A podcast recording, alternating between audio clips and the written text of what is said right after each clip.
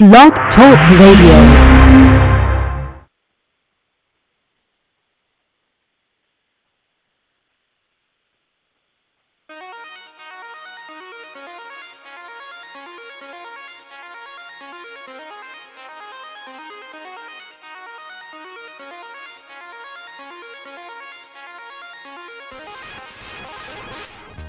You're listening to The Invisible World with your host, Frank Tadaro.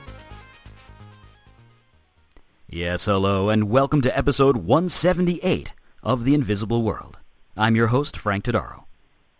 Now, this is a sort of a soft reboot of the show. As you've noticed, we took a bit of a hiatus, being more sporadic over the past few months. But now we are here and on our regular schedule once every other week. Now, one reason was the, well, the many projects that I've been working on, many of which you will hear about soon, but one in particular I want to share with you here at the top of the show. It is yet another podcast I'm doing. September does see the return of Spectral Retrospective and UFO History Lesson. I know we've got a, a lot of emails from you guys about Spectral. Terry Koenig and I are going to bring it back this fall over at the Paranormal A Radio Network. But I want to talk about this new project that I'm very excited about, Spirits and Spirits, because I love puns. And if you also like puns, well, there's a lot of them here, uh, you can guess approximately what the show is about.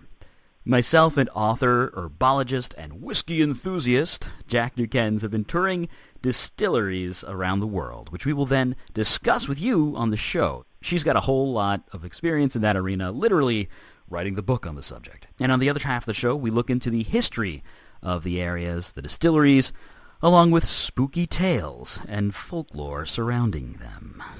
It's been an absolute blast to produce thus far, as you can imagine, traveling to new places, and everyone has a story to tell if you just ask them. The first episode dropped last week, so if you have 45 minutes, check it out. Link is in the show notes. Also, this fall I will be giving another lecture here in New York City with the 19th Century Society about Victorian-era hauntings and UFO sightings. Should be pretty fun. Not sure on the dates yet, but once we get those, I'll throw those up on the show page, post them, send them by smoke signal and whatnot. It'd be nice to meet you guys. Now that said, while we've been on break, the world of the weird seems to have been spinning even faster than usual. Without further ado, it is time for the Paranormal News.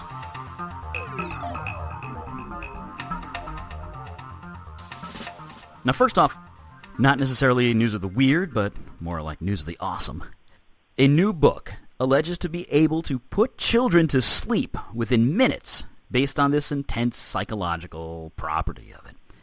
Written by Swedish behavioral psychologist and linguist Carl Johan Forssén Ehrlin, the book, which is called The Rabbit Who Wants to Fall Asleep, it kind of makes its own gravy there. It's managed to hit the top spot on Amazon and the first self-published work on the site to ever do so. The book uses psychological and positive reinforcement techniques to help relax a child and quickly send them off to sleep. It basically sounds like a hypnosis primer. Parents reading it to their children are prompted to yawn at certain points and recite certain words and passages in a calm voice as if in a script. Now the author says, I had written books before about leadership and personal development using these techniques, but I got the idea for a children's book while I was driving on a long journey with my mother and she fell asleep. I got the idea of how I could use my methods to help children relax. It sounds like this guy is just really boring on road trips and decided to bottle that and sell it to people. So good on you, man. Now, when uh, the quote goes on, when we stopped, I wrote it all down on a napkin, but I took another three and a half years to come up with the perfect story. I guess about a rabbit who wants to fall asleep. That makes sense. So the techniques were used in the correct order. So there's an order to this, like I said, similar to hypnosis. The book so far received rave reviews with parents, of course, claiming that it has revolutionized bedtimes. Author says, I am amazed at how successful it has been. My inbox is full of parents who say it has really helped their children to relax and fall asleep. And I'm sure those parents are also thanking them for the whole being able to fall asleep themselves. I know a lot of you guys are already uh, expressed interest about that when I shared it on Facebook. So, uh, yeah, head to Amazon, I guess. And while we're talking about great literature, the Belfast Telegraph reported that a new book about filtering contaminated water, well, get this, being able to filter contaminated water itself is now making the rounds. The drinkable book contains pull-out pages that are laced with bacteria-killing silver and copper nanoparticles, which can make even the most highly contaminated water sources drinkable. Designed by Dr. Theresa Dankovich from the Carnegie Mellon University in the U.S., users of this book can take the pages out, fit them into a special holding device, and then simply pour the dirty water through it to produce liquid that's fit for human consumption. These are pages of a book that you can tear out. Said Dr. Dankovich, one day, while we were filtering lightly contaminated water from an irrigation canal, nearby workers directed us to a ditch next to an elementary school where raw sewage had been dumped. We found millions of bacteria. It was a challenging sample. But even with the highly contaminated water sources like that one, we can achieve 99.9% purity with our nanoparticle paper, bringing bacteria levels comparable to those of U.S. drinking water. Each page of the book can clean 26 gallons of water, and a whole book can last for four years. This is amazing. Dr. Dankovich is now working on using the same technology to build commercial water filters. They should print the Dune series on this. Be kind of cool, right?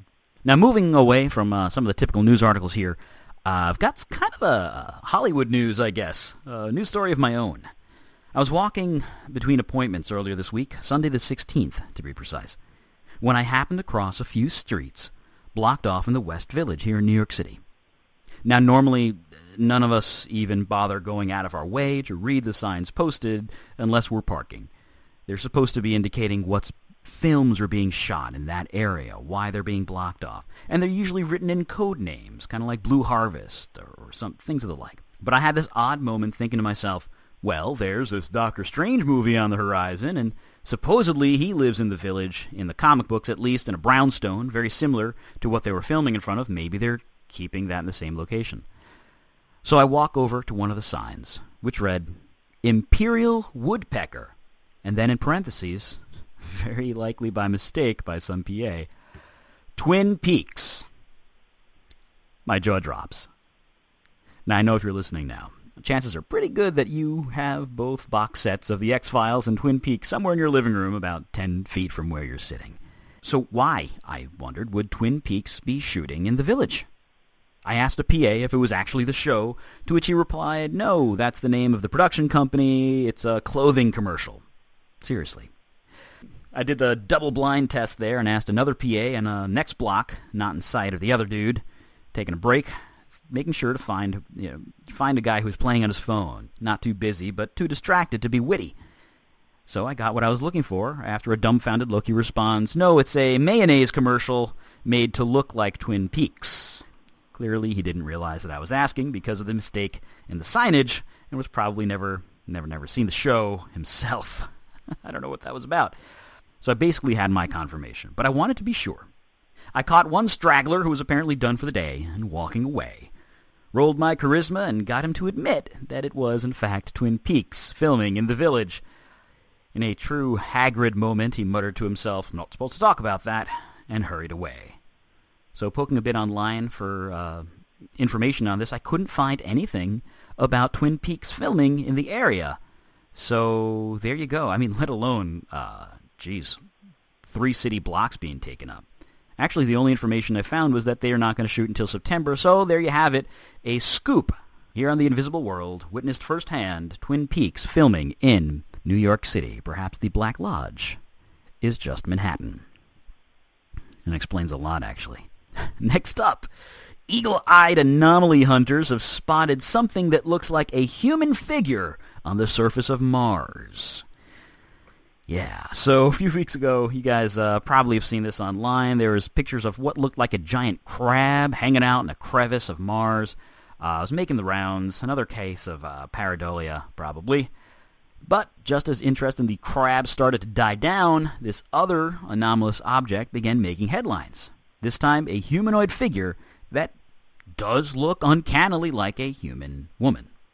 It does. I looked at the picture. There's no real stretch of the imagination. It looks like a woman with hair, long hair walking towards you. Uh, however, what's not attached to the picture is a reference to scale. If it was, in fact, some bipedal creature and not a play of the shadows, it would only be 10 centimeters tall. Now, not that tiny Martian ladies would be any less weird, but this, alas, seems to be just another giant crab or face in the clouds. Given the sheer number of high-res images being returned from Curiosity on, uh, on the regular now, it's likely that this isn't going to be last time something shows up, but pretty cool. Put the link up on the page. Fun to look at. Now this next one's pretty fun. Uh, it's not the normal UFO sighting, so I didn't put it down at the UFO roundup, which we will have tonight. It's more like a partially identified flying object. Uh, PFO. Ugh. A mysterious plane, similar to a World War II bomber, has been spotted flying over Derbyshire by several witnesses. According to the Derby Telegraph, a number of people have been in contact to report a large prop plane looking very similar to a Lancaster bomber flying extremely low and completely silent. Witness Richard Jeffson, the first to report the sighting, says that he was left speechless by the incident. He said the plane was so low that you could touch it, but it was completely silent. It was flying so low it looked like it was about to crash. He said that he and his wife actually braced themselves, but nothing happened. And he wasn't the only one to see this thing. There were several other witnesses. Kind of weird. Now, next up, archaeologists have discovered what could be the Italian Stonehenge deep under the sea. It was found at a depth of 131 feet in an area that was once an island in the Sicilian Channel. The unknown stone structure broke into two parts and is thought to date back at least 10,000 years. It was built by people who once inhabited the region before floods radically altered the entire Mediterranean basin. You guys know that whole story about 9,500 years ago following the uh, last glacial maximum. Actually, look that up. You see what I mean about the area. There was an island there. That's where that was. Uh, Emmanuel Lodolo is an archaeologist quoted here in this particular article, saying the discovery reveals the technological innovation and development achieved by Mesolithic inhabitants in the Sicilian Channel region. Such an effort undoubtedly reveals important technical skills and great engineering. It isn't clear exactly why the monolith was built, whether it belonged to a larger structure. However, researchers believe that it had a uh, practical rather than spiritual significance. Some archaeologists actually suggested it was a lighthouse of sorts, which is a pretty cool idea when you think about some sort of Mesolithic man building a, a lighthouse, or a woman. It could be uh, female stoneworkers, who knows. However, when the giant ancient monoliths appear in the world, you kind of can't help but take notice. A little 2001-ish there. Now, speaking of enormous aquatic discoveries, that was a good segue. Scientists in China have discovered what appears to be a vast ocean beneath the arid Tarim Basin. From the New Science, this Tarim Basin in northwestern Xinjiang is a region which is generally regarded as uh, some of the driest places on Earth. But now it appears to be oh, over an entire ocean beneath its deceptively desolate surface. The scientists behind this discovery say that this hidden subterranean ocean, per se, could contain 10 times more water than all of the Great Lakes in the U.S. put together. It's intense to think about. Professor Li Yang, who led the study, says that it is a terrifying amount of water. Never before have people dared to imagine so much water under the sand. Our definition of a desert may have to change. Now, the water is thought to have accumulated below the desert thanks to meltwater running down from nearby mountains, and while researchers long suspected that they would find at least some water beneath the sand, it hasn't been clear until now just how much there actually was, and boy, was there a lot. The hunt is now on to determine if similar oceans could exist underneath other deserts as well. Alright, so moving from weird news to news of the weird. Here's a line there somewhere. We've had some pretty strange tales involving evidence of reincarnation, usually with children remembering details of their former lives. One tale of a child with vivid memories of being in World War II, another child remembering being his own relative. But none as strange as this one. This was posted in the Epoch Times. A young boy in Thailand can allegedly recall specific details of his previous life as a snake. Let that sink in. It's apparently a, a case of animal reincarnation. A young Thai boy named Dalawang He was three years old when he met an acquaintance of his father, Mr. Hugh, for the first time. Despite having never met this man before, Dalawong was able to describe in explicit detail a confrontation between Mr. Hugh, who was a hunter, and a snake that he killed in a cave. The three-year-old provided an accurate account of how the snake had been cornered by Hugh's two dogs before being killed and cooked for food. He even described how his father had eaten a piece of the snake, a fact that both men were later able to verify. Now I'm going to stop there for time's sake here, because, I mean, there's not much more to a boy, remember being a snake. But it does raise a couple interesting questions, the least of which is that uh, if this is true, then snakes are indeed a lot more perceptive than we thought. I'm sure pet owners can pick their snake out from, say, a lineup of similar snakes, but man, this snake sure remembers not only its killer, but was somehow aware of who was eating it long after its demise. Just food for thought. Not snake, though. Next, we have a sort of follow-up to a story from a while back about NASA's experimental EM drive, or M drive. This was making the rounds last week. A German scientist has confirmed that NASA's inexplicable new propulsion system actually does work. Despite being branded as impossible by most scientists, NASA's electromagnetic propulsion engine has been attracting a lot of interest in recent months as a possible successor to the chemical engines traditionally used in deep space probes and other spacecraft. Now, German scientist Martin Tajmar, an expert in debunking questionable propulsion methods, claims that he has tested the device himself and found that it actually does work. Tajmar says our measurements reveal thrusts as expected from previous claims after carefully studying thermal and electromagnetic inferences. If true, this could certainly revolutionize space travel. Now, the EM drive allegedly works by converting electrical power into thrust without the need for any kind of propellant, through a process that scientists argue is in direct violation of the laws of physics. Now, the article had this quote from uh, physicist Sean Carroll when asked for his insight. Uh, says, My insight is that the EM drive is complete crap and a waste of time. I'm going to spend my time thinking about ideas that don't violate uh, conservation of momentum. Uh, so, yeah, widespread skepticism over uh, this thing. But the EM drive appears to be here to stay. And if it does what it claims, it could lead to a whole new chapter in our exploration of our solar system and who knows what else. Recent media coverage on this topic has speculated that electromagnetic propulsion may be possible to reach the moon in about four hours, uh, to, to, put that in perspective, and, uh, and Pluto in just 18 months. So, yeah, I hope this is actually true. Now, while on the subject of NASA, Edgar Mitchell, if you haven't heard that name, go Google it. He was in the headlines in the past week. Uh, he's the sixth man to walk on the moon back in 71. So he stated his belief that visitors from space may have prevented Armageddon. As sensational as a headline as that seems, the 84-year-old maintains that our planet has been visited by intelligent extraterrestrials for years, and that they may have even intervened in our affairs in an attempt to in an attempt to prevent nuclear apocalypse. Mitchell's views are based on many of the experiences communicated to him by military personnel who claim, among other things, to have witnessed UFOs over missile bases during the Cold War. In Mitchell's own words, UFOs were frequently seen overhead and often disabled their missiles. They wanted to know about our military capabilities. My own experience talking to people has made it clear that the ETs have been attempting to keep us from going to war and help create peace on Earth. Now keep in mind, this is not the first time Mitchell is saying this sort of thing. If you haven't heard his claims before, do a little bit of investigation like I was saying earlier. Uh, judge for yourself as with all things. Now, during an interview in 2008, he maintained that mankind had been in contact with aliens many times, and that this had been covered up by our world governments for over 60 years. He went on to say at that point, I happen to have been privileged enough to be in on the fact that we've been visited on this planet and the UFO phenomenon is real.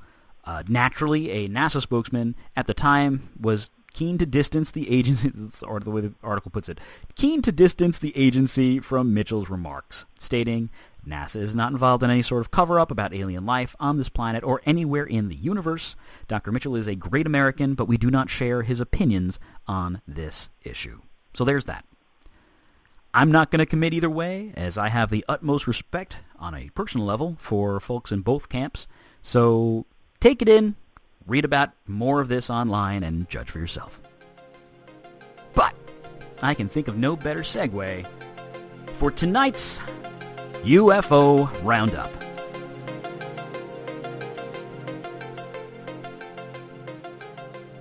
Ah, I missed that.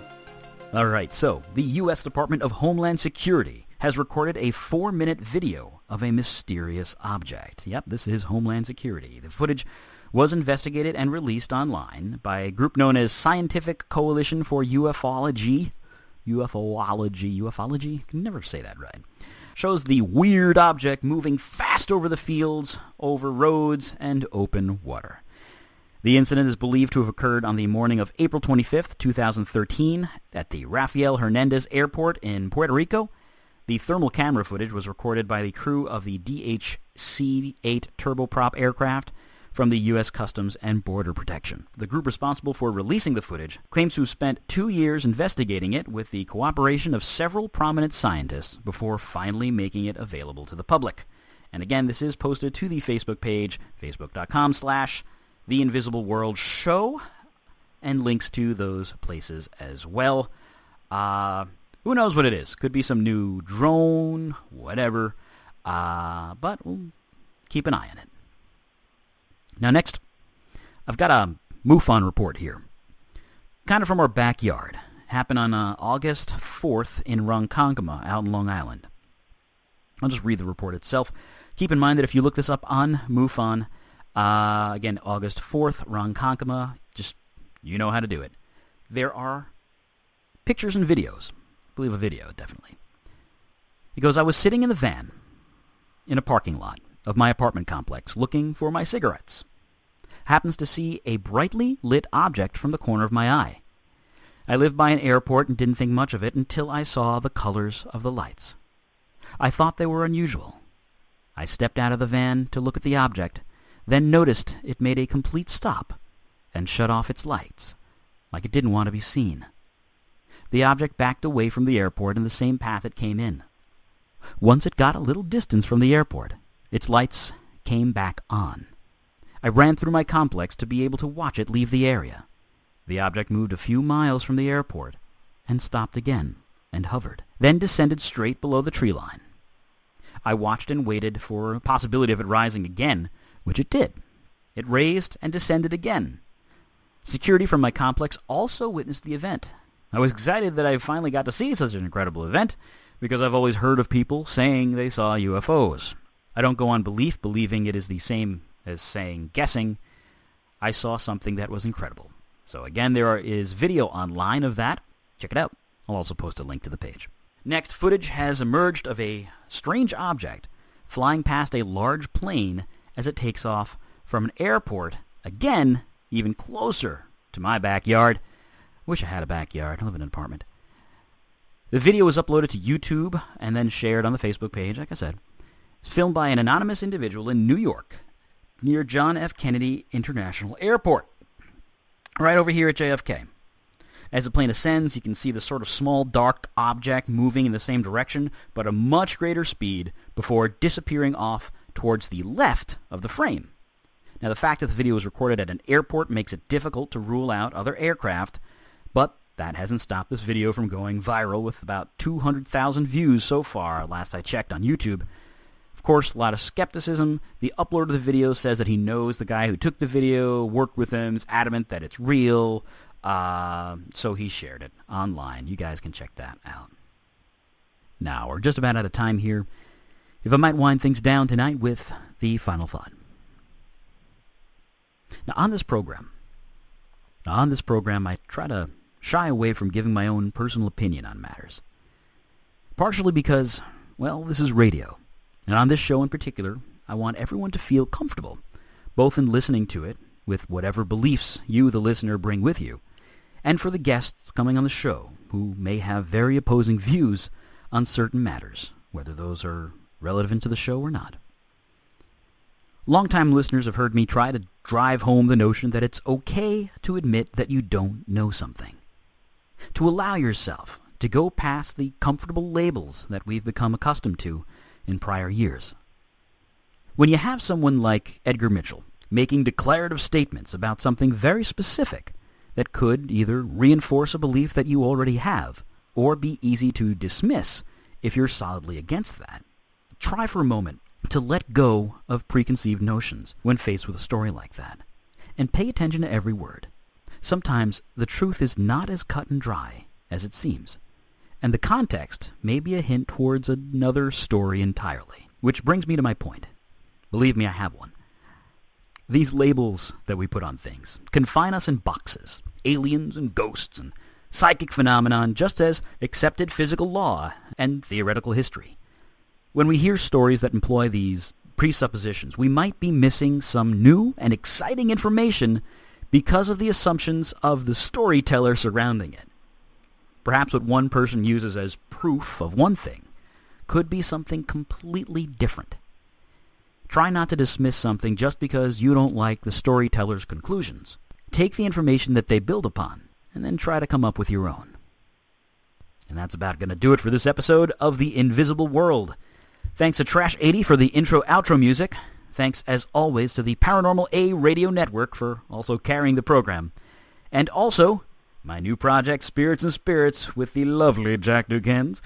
Listen through the Paranormal A Radio Network as well, or through our own page, spiritsandspirits.net. Now, before I sign off, I want to make a dedication here to Gamera. I've spoken about her before on the show. She's my pet turtle. You used to dance exclusively to ukulele music and run towards you for pets and chin rubs and dart across the field in Astoria Park. She uh, passed away after 13 years of being the best roommate and dance partner and buddy that an old nerd could ask for. So, listeners, wherever you are, if you have a pet, if you have a pet yourself, please give them extra hugs, pets, and snuggles tonight in Gamera's honor.